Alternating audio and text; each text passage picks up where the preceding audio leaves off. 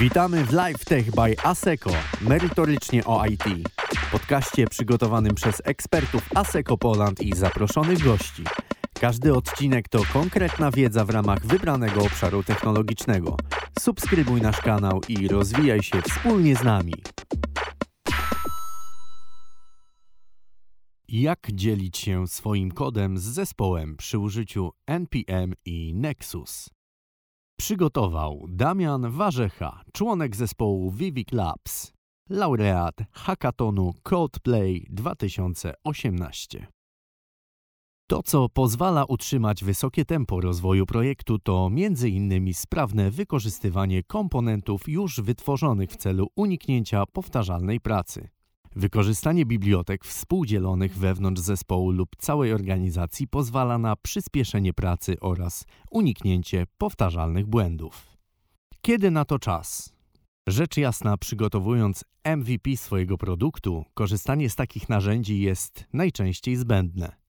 Natomiast z naszego doświadczenia szybko może się to zmienić. Powodów, dla których możemy chcieć udostępnić bibliotekę, może być wiele. Pracując nad projektem, stworzyliśmy przydatne komponenty, które mogą przysłużyć się również innym. W obrębie jednego projektu często zdarza nam się pisać powtarzalny kod. Tworzone przez nas rozwiązanie zakłada integrację z zewnątrz. Możemy udostępnić bibliotekę kliencką do stworzonego interfejsu API. Wykorzystujemy architekturę mikroserwisową i wiele serwisów korzysta ze wspólnego mechanizmu, przykład uwierzytelnienia. Na czym to polega? Pierwsze, co można uznać za dzielenie się kodem, to po prostu zamieszczenie swoich projektów w repozytorium. Nie rozwiązuje to jednak podstawowego problemu kopiowania kodu. Dzisiaj skupimy się na czymś innym, na utworzeniu biblioteki dostępnej z poziomu menedżera pakietów dostępnego w danej technologii. Nie jestem w stanie pokryć wszystkich dostępnych menedżerów pakietów, ale narzędzie, które Wam pokażę, wspiera m.in. Maven w Javie, npm w Node.js, PyP w Pythonie, NuGet w .NET, RabbitGems w Rabi, a więc zaspokoi potrzeby większości z Was. W tym artykule opiszę, jak publikować pakiety dedykowane dla Node.js, a w podsumowaniu zamieszczę linki do tutoriali dla innych platform. Menedżer pakietów. Wymieniłem wcześniej kilka dostępnych menedżerów pakietów, ale czym one w ogóle są? Jest to po prostu narzędzie pozwalające na instalację oraz późniejszą aktualizację i zarządzanie pakietami i bibliotekami. Menedżer pakietów pobiera dany pakiet z internetu oraz instaluje go w odpowiedniej wersji. Instalacji nowego pakietu można dokonać pojedynczą komendą npm install, po której następuje nazwa pakietu. Nexus Jednym z rozwiązań pozwalającym nam na udostępnienie bibliotek wewnątrz firmy jest Nexus.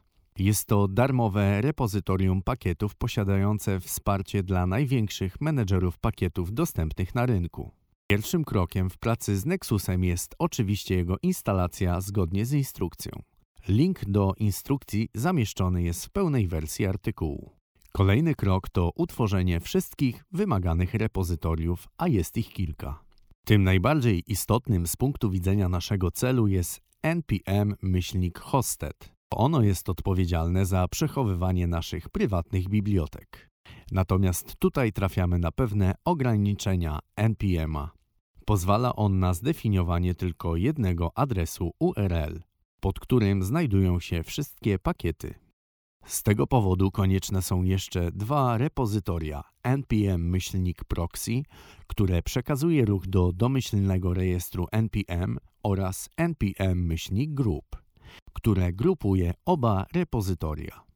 npm-hosted W celu utworzenia repozytorium npm-hosted należy wybrać ikonę trybiku, następnie Repositories, Create Repository oraz wybrać z listy npm hosted. Pole Deployment Policy określa, czy możliwe jest nadpisanie pakietu o danej wersji.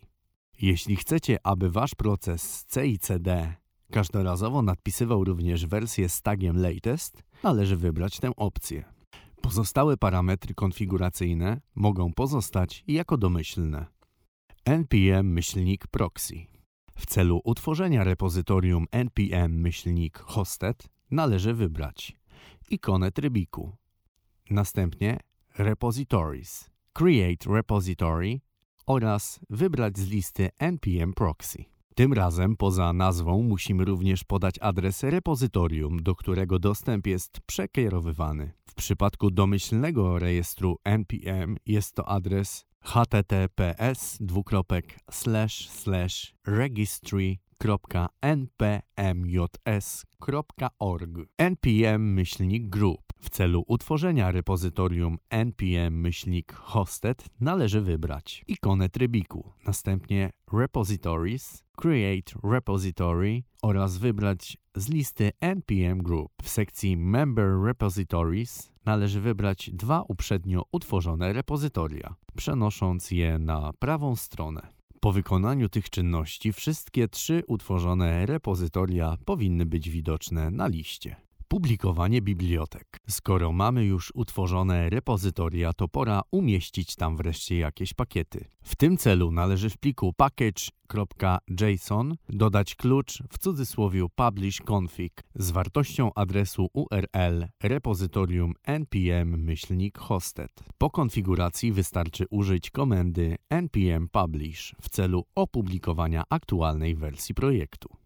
Instalowanie bibliotek. Aby móc zainstalować pakiet z naszego prywatnego repozytorium, należy zmienić adres rejestru w konfiguracji danego projektu. Robi się to poprzez utworzenie pliku w cudzysłowie .npmrc w głównym katalogu projektu obok package.json. W pliku należy umieścić dwie linijki registry dwukropek adres URL utworzonego wcześniej repozytorium npm-group. Dostęp zarówno do repozytorium prywatnego i głównego npm. Podkreśnik auth, dwukropek, hash danych logowania zakodowany w base 64. W celu uzyskania parametru podkreśnik auth można wykorzystać komendę w cudzysłowie OpenSSL base 64 w systemie Linux. Przykład użycia komendy znajduje się w artykule na blogu ASECO. Podsumowanie. Udostępnienie wewnętrznych bibliotek w organizacji jest proste do wykonania, a może znacząco usprawnić proces rozwoju produktu. Nexus jest świetnym darmowym narzędziem, które doskonale sprawdzi się w prawie każdej technologii.